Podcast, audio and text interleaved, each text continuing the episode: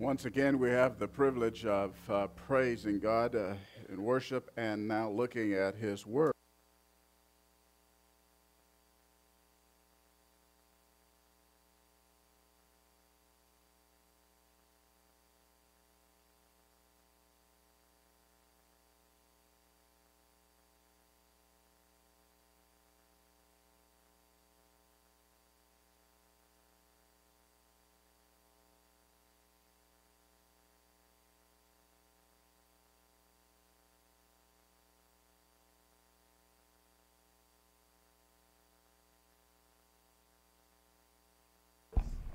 We'll use, all right, yes, that one works.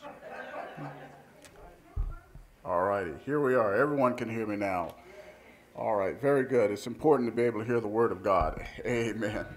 Amen. If you'll open your copy of the scripture of Matthew chapter 6, you know we've been in the Sermon on the Mount, and here we are again.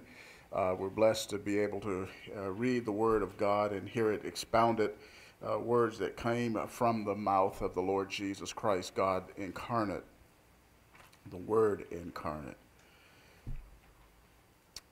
Matthew chapter 6, we begin at verse 5. When you pray, you're not to be like the hypocrites, for they love to stand and pray in the synagogues and on the street corners, so that they may be seen by men. Truly I say to you, they have their reward in full. But you, when you pray, go into your inner room, close your door, and pray to your Father who is in secret and your Father who sees what is done in secret will reward you. And when you are praying, do not use meaningless repetition as the Gentiles do, for they suppose that they will be heard for their many words. So do not be like them, for your Father knows what you need before you ask Him. Let's go to Him in prayer. Father in heaven, we bow before you, acknowledging our inadequacy and weakness as we attempt to uh, minister the Word of God. We pray you use your truths to shepherd your people, to build them up in the faith, deepen our understanding of this great privilege that is ours from you to, to pray. And so we pray you meet every need uh, represented by every person in this room, for you know what they are. And we thank you for the privilege of sitting under your divine, inerrant, infallible, eternal truths. These things we pray in the glorious name of our glorious Savior the Lord Jesus Christ. Amen. Amen. How not to pray is the subject for this morning in these verses. Prayer is universally practiced among human beings. But not all prayers are acceptable to God because they are not according to his will and purpose. We see this truth, for instance, in the book of James, James chapter 1, verses 6 and 7, uh, where we are told that prayers offered in doubt and not faith will not receive an answer from the Lord. Again, James, the half brother of our Lord, writes in the fourth chapter of his letter, the third verse You ask and do not receive, because you ask with wrong motives, so that you may spend it on your pleasures. We can journey back all the way to the Old Testament in Psalm 60, 66, 18, which states, if I regard wickedness in my heart, the Lord will not hear me. In Jesus' is preaching, at this point in his Sermon on the Mount, he pivots to the subject of prayer, our personal prayer life, how we are to conduct it in light of the faulty practices of his day. Our personal prayer life is to be a matter of practicing righteousness we saw that earlier on when we looked at Matthew chapter 6, verse 1, when Jesus said, Beware of practicing your righteousness before men to be noticed by them. So praying is part of practicing righteousness. It's an act of righteousness. An act of righteousness is a devotion to God in conformity to God's will. That's what it is it is anything that's in conformity to God's will. That is a, an act of righteousness. Such praying is wholly acceptable to God. Whenever we pray, uh, and our prayers conform or consistent with his revelation about his will and his word and his person, then we know that they are acceptable to him. By teaching us how not to pray, Jesus also teaches us what constitutes prayers that then attract the blessing of God, his uh, answers to our prayers. In fact, our Lord begins his discourse on how not to pray. When I say his discourse on how not to pray, I use that subject because he is talking about what you shouldn't do when you pray. So that's why it says how not to pray and he begins, and we'll use this heading do not pray hypocritically. Do not pray hypocritically. That's very important for us, and it wouldn't be here if it wasn't a potential temptation for us as believers to pray hypocritically. Jesus would never enunciate something that wasn't out in the realm of possibility for his followers, and this is one of them. He says, you'll notice in verse 5, when you pray. It is inconceivable to Jesus uh, that his disciples would not pray. Prayer is part and parcel of our spiritual life.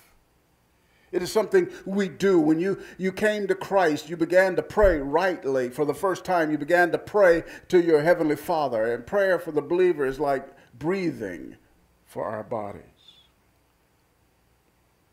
We're to pray. So, Jesus expects us to do that. But Jesus goes on to tell us you're not to be like the hypocrites. Uh, the hypocrites are not to be our spiritual role models for prayer. Hypocrites are play acting. We saw this last week. They're merely playing a religious role. They do not seek to honor and glorify God. They're unconcerned about his name. They don't want his name or his, all that he is to be honored in the world. They're not concerned about God's reputation. They're not concerned about his kingdom. They are hypocritical prayers, and uh, they're not really seeking an answer from God. Hypocrites are consumed with personal honor, esteem, and self aggrandizement. The scribes and the Pharisees were masters, past masters of hypocrisy in religion. They were spiritual fakes. There's nothing real about their uh, religious devotion. Their righteousness was indeed superficial. It's the kind that prevent them from entering the kingdom of heaven. And that's an important point uh, that Jesus mentions here in this Sermon on the Mount. For he said in Matthew 5 20, For I say to you that unless your righteousness surpasses that of the scribes and Pharisees, you will not enter the kingdom of heaven. An external religion, a religion that is not internal, a religion that is fake, a religion that is not genuine, is not a religion, the righteous acts that will get one into heaven. The Pharisees, they occupied that category of people who are not heaven bound, not in the kingdom of heaven. Jesus tells us their motives, which he knew perfectly. You'll see it there in verse 5. What are their motives? For they love to stand and pray in the synagogues and on the street corners so that they may be seen by men. He clearly articulates uh, their motives for their religious activity. And Jesus can do that, you know, because he knew their motives perfectly. John chapter 2, verse 25 says this about our Lord He did not need anyone to testify concerning man, for he himself knew what was in man. Jesus knows what's in every human being. He knew the inner workings of their heart. He knew what sprang from the inner being of these people and their alleged devotion to God expressed by their alleged prayers of devotion. Jesus knew what motivated them. That's why he says what he does in verse 5 For they love to stand and pray in the synagogues on the street corners, so they may be seen by men. They loved attention. They loved what men would do, seeing them in their practice of religion. They, they liked doing it in the synagogue, verse 5. Synagogue worship was typically led by the messenger of the synagogue who prayed standing by the, an ark containing the synagogue scrolls. The privilege of leading in prayer in the synagogue was a coveted privilege. Why was it coveted? It showed that the person was esteemed by the religious community and regarded as devoted to God. You get it, don't you? You're invited to pray in the synagogue. You get to stand before the ark where the scrolls, the word of God, are kept. And everybody, oh, this person, this individual is one of esteem. He is one of honor. So he loved doing that. But the hypocrites' devotion wasn't to God. They weren't devoted to God, but to their own honor, glory, and praise.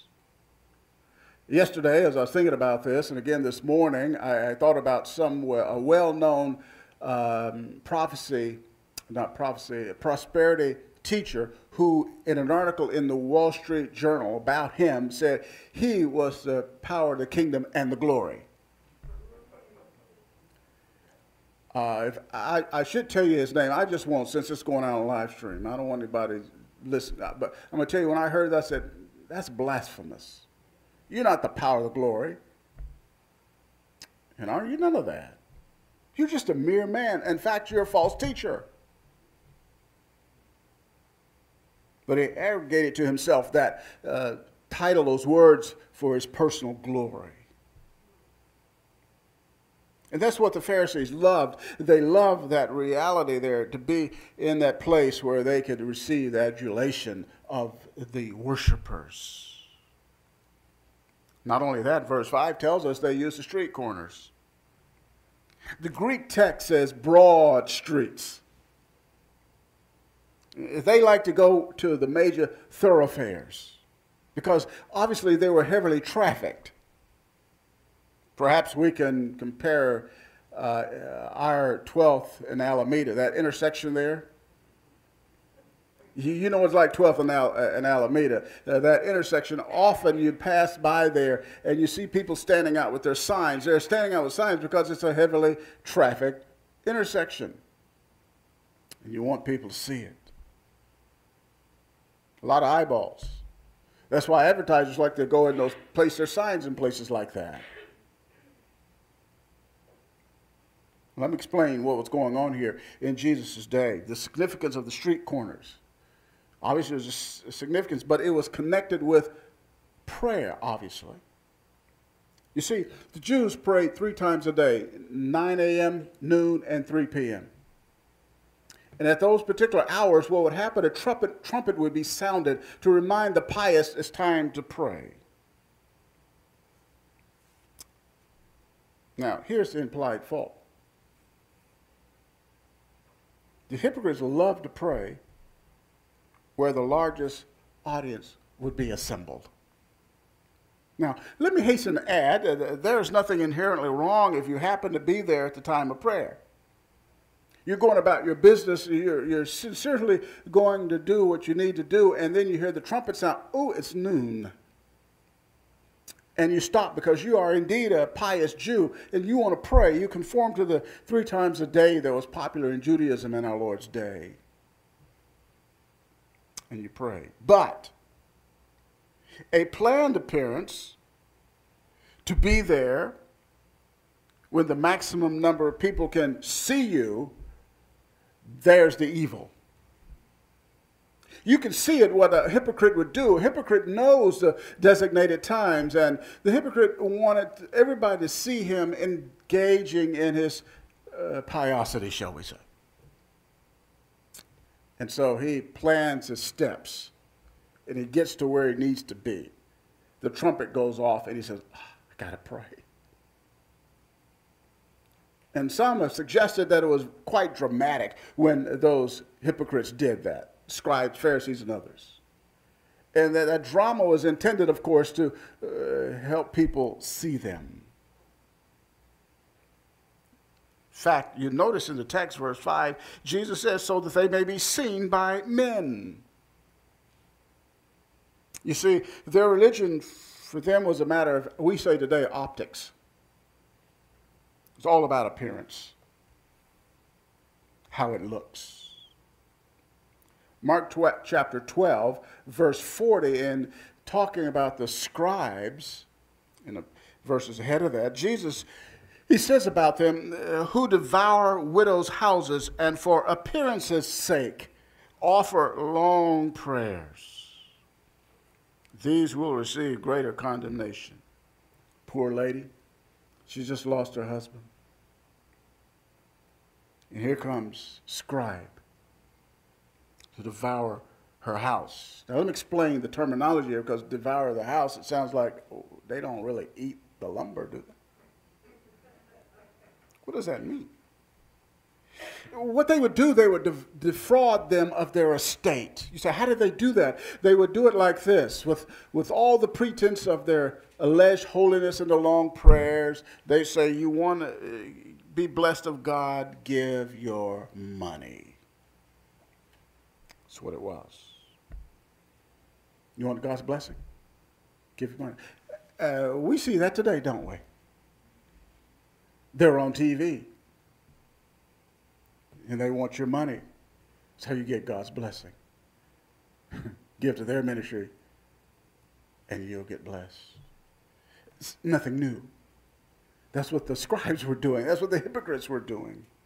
They offered long prayers. The long prayer was nothing but a religious show to impress with their imaginary devotion to God and their holiness. It was all um, the impetus was their pride, their self exaltation. Now, why would Jesus tell us that? I've already indicated in this message we're to be watchful that we do not practice our righteousness hypocritically. That's what he says in verse 1 of Matthew 6. Self exaltation, to be seen by men, to be thought especially pious. You don't want to do that that needs to be absent from your life in terms of your spiritual practices. That's why Jesus says in the bottom of the verse there, in verse 5 Truly I say to you, they have their reward in full. Mm, what their reward is? They get it. What is their reward? The opinion of those who see them and acclaim them and think they're spiritual and devoted to God they've gotten their reward in full. That's all they're going to get. God has no part in it. So, do not pray hypocritically, pray sincerely, even when praying publicly. Pray sincerely. Now, we need to hasten to add here because somebody would suggest, well, then you just prayed, others have prayed here publicly. Are you praying? What are you doing? Understand this. The words of Jesus here do not prohibit public prayers. Some people have suggested that. They say you're not supposed to do that based on the words that Jesus gives here. But that's not what Jesus is saying. Scripture elsewhere shows mm, that that's not the case. You may recall in the book of John, Jesus was at the tomb of Lazarus, whom he was about to raise from the dead in the 11th chapter, verses 41 through 42, the record tells us that our Lord prayed before others. We got the prayer there. He prayed publicly. He wasn't contradicting his words that he gave in the Sermon on the Mount by his actions there at Lazarus' tomb. What Jesus is saying in the Sermon on the Mount is not to pray hypocritically, is not forbidding praying publicly. Others in scripture prayed publicly. Acts chapter 1, verse 24. Acts chapter 4, verses 24 through 31. The church, when it met together for corporate worship, there was public prayer. 1 Timothy chapter 2, verses 1 through 4.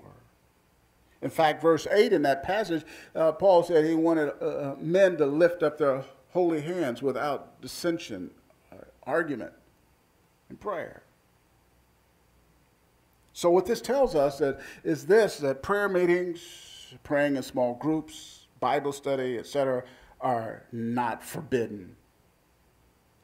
Just hypocritical praying. Hypocritical praying.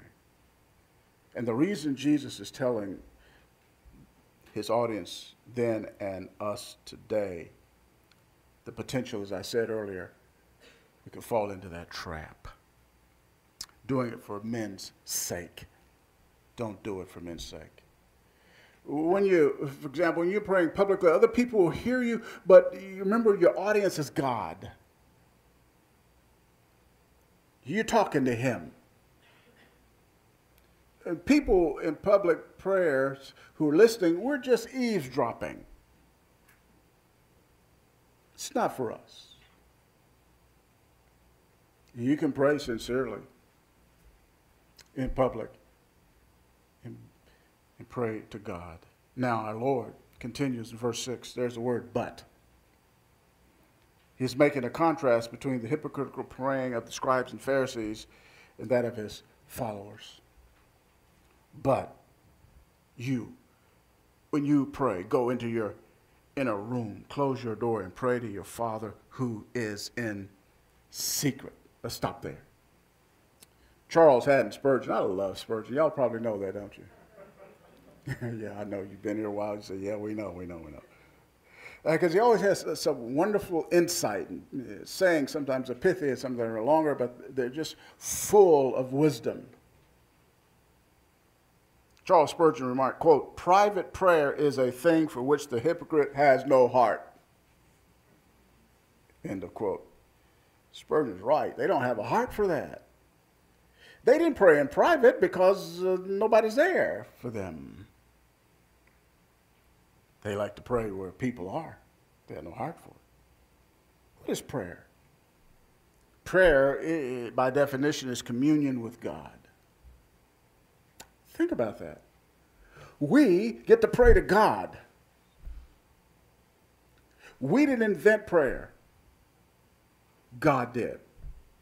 He made a means for us to talk to Him, the sovereign of the universe. And you can pray to him anytime, anywhere. Think about that privilege. When was the last time you picked up the phone and said, I want to talk to Joe? You know, the President of the United States. Yeah, right.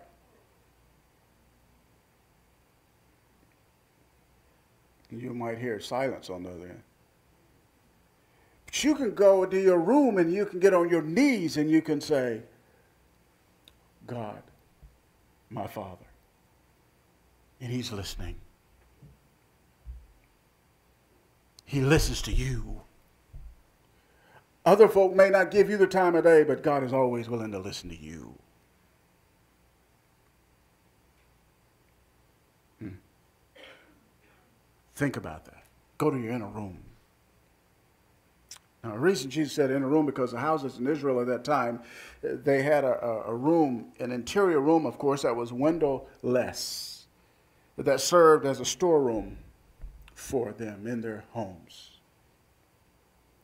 To be alone with God, to communicate with Him in intercession, to praise Him to make requests, to confess, and to supplicate before Him, to unburden yourself before Him. Tell Him your secrets. Tell Him the truth about you. He knows anyway, but you can lay it out before Him.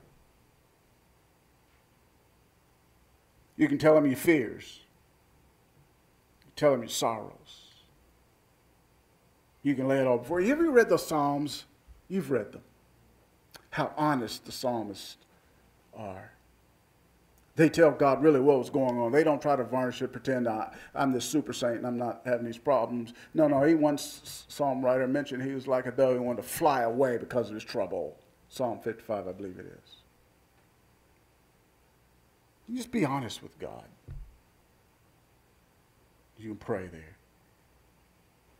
In your in a room where there's nobody to listen. Notice what Jesus says in verse 6. He says, close your door. Why does he say close your door? To remove the temptation to be seen by someone. You close off the opportunity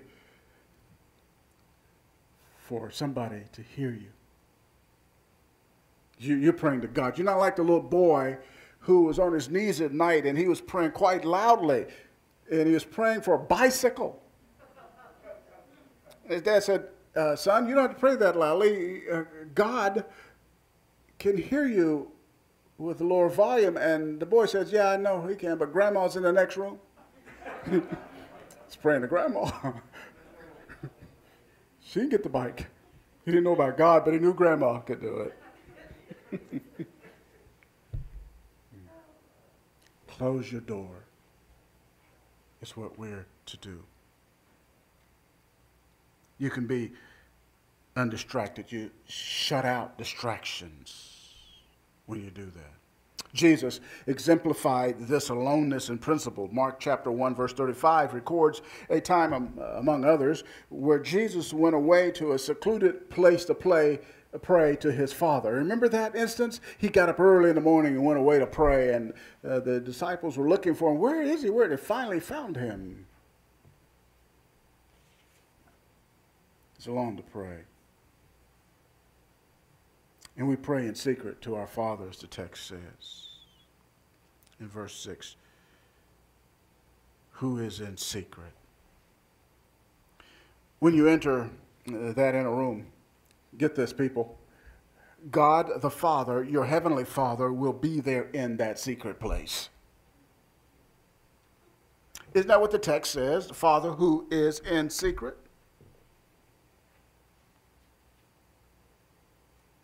He's there. You and He.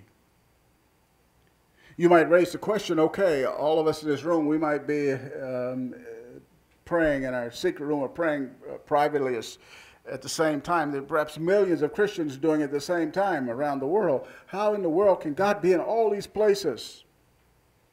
Be intimate with you or me, and intimate with everybody else who's a child of God, and He's there with them in the room. How does that work? Well, the greatness of God is articulated by his perfections or his attributes. One of them is his attribute of perfection of omnipresence. It means that God is everywhere. Now, let me further expound on that. He transcends space. That is, he is not bound by one place like we are. We're right here in this room, right? You can specify you're right there in that seat. God is not bound by space. In fact, get this in mind God created space. Space did not exist until God created it. There was no such thing as east, north, west, and south until God created it. Spatial limitations, that's all something God created for creatures. He's not bound by it. Further, he is fully present in every place. He is present in every point in space with his entire being. Let me state it like this God is not diffused he doesn't have part of him over here with you, a part of him over here with me, a part of himself over there with somebody else. No, no, no. His entire being is with you. All his omniscience, all his omnipresence, uh, all his omnipotence, all his love, all his all of his perfections, right there. All that he is is with you. Psalm 139, verses 7 through 10, the psalmist, David talks about where, whither shall I flee from your spirit? Jeremiah 23, verses 23 through 24.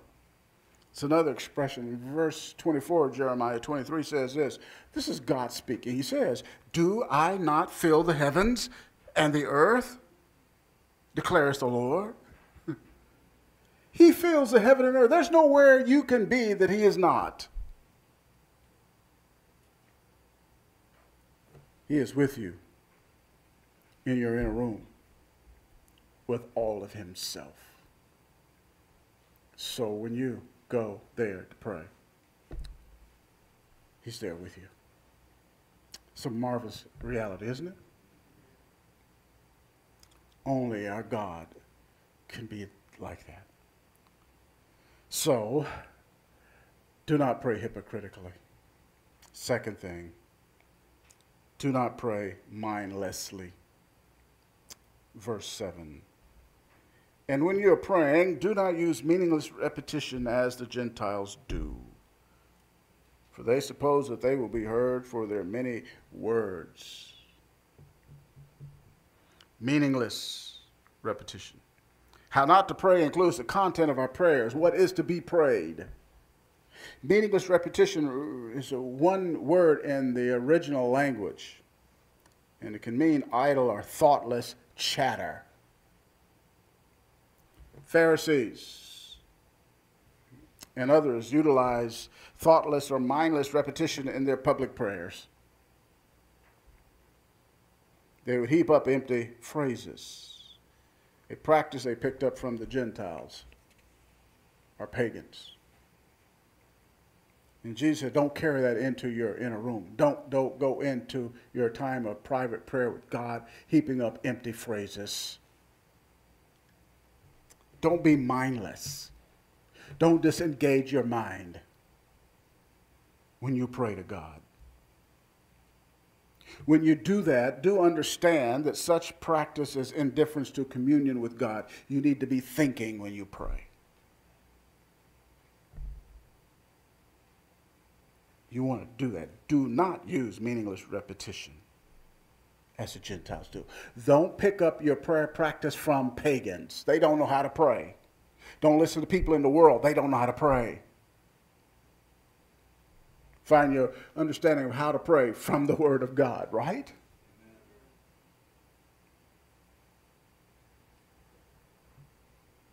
Now, we must further comment here. We don't want to misconstrue Jesus' instruction here to be a prohibition against repeating a request. Somebody might think, well, gee, I, I want to ask him about that again.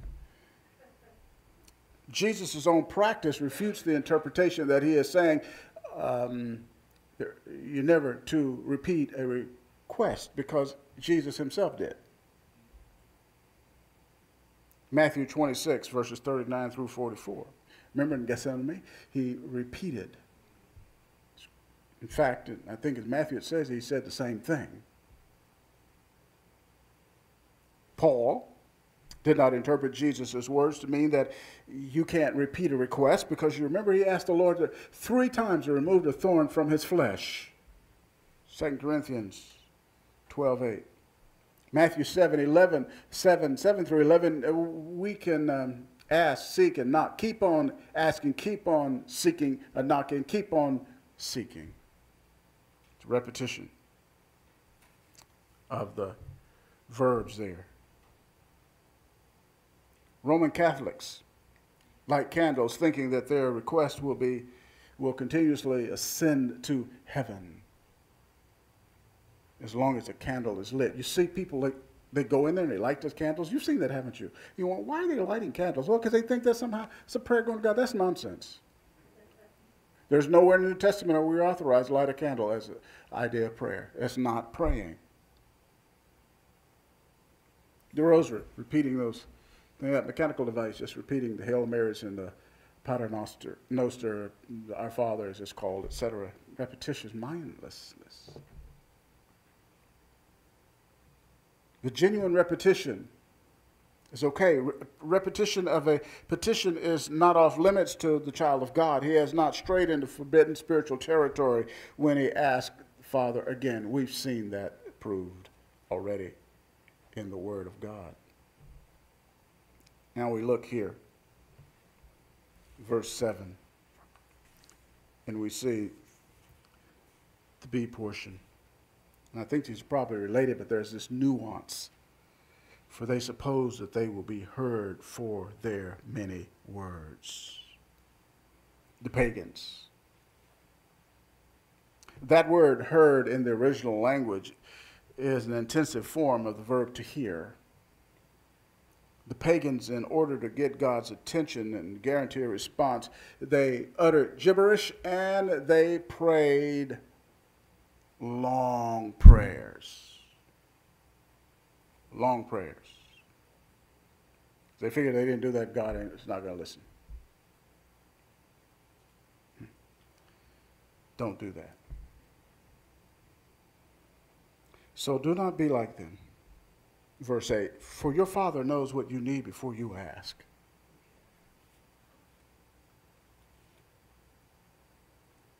God does not need to be cajoled. He does not. Uh, he is not reluctant to answer our prayers. In fact, God is more willing to answer our prayers than we're willing to pray them. Isn't that true? In fact, in Isaiah 65, verse 24, there's a text there uh, that will be that text will be realized in the fullness its fullness during the millennial period, but it's true of God toward us today. This is what Isaiah 65 24 says Before they call, I will answer. He knows our need before we ask Him to meet it. When you go to God in prayer, you don't have to inform Him, He already knows. He didn't wake up this morning scratching it. I wonder what Terry's got on his mind today. He better get in here and tell me. Well, then the question arises naturally why pray? If God already knows it, why pray? Let me give you some reasons. One, because we're commanded to do so in Scripture. God says, pray. How many times we read in the New Testament, we're commanded to pray? We're to be devoted to prayer. Colossians 4 2, for example. So, in obedience, we do. Second thing, God, in a way beyond our comprehension, has incorporated our prayers in his sovereign providential ordering of the affairs of the earth, including your life. We do not understand how a sovereign God who orders everything providentially works out everything, he doesn't really need us, yet he has included our prayers in that work. So we pray. He doesn't ask us to understand it, he just tells us to do it. But I think John Calvin's best. John Calvin, the great reformer, Genevan reformer. His words are quite instructive. Let me read them to you. Listen carefully. I think you'll be helped. But if God knows what we need before we seek it, there might appear to be no benefit in prayer. If, of his own accord, he is ready to help us, what need have we to interject our prayers that might get in the way of the spontaneous course of his providence? There's an easy answer in the very purpose of prayer. The faithful do not pray to tell God what he does not know, or urge him to duties, or hurry him on when he delays. Rather, they pray to alert themselves to seek him, to exercise their faith, by meditating upon his promises, unburdening their cares by lifting themselves into his bosom. Finally, they pray to testify that from him alone all good for themselves and for others is hoped for and asked. As for himself, what he has determined to give of his own free will, and even before he is asked, he promises to give all the same in response to our prayers. Now, listen to this. Keep hold of both points, then. Our prayers are anticipated by Him in His freedom, yet what we ask, we gain by prayer. End of quote. Master theologian helps us to understand. He knows what He's going to do, but He's going to do it in response to our prayers. You say, I don't understand it. Ah, he's God, you're not.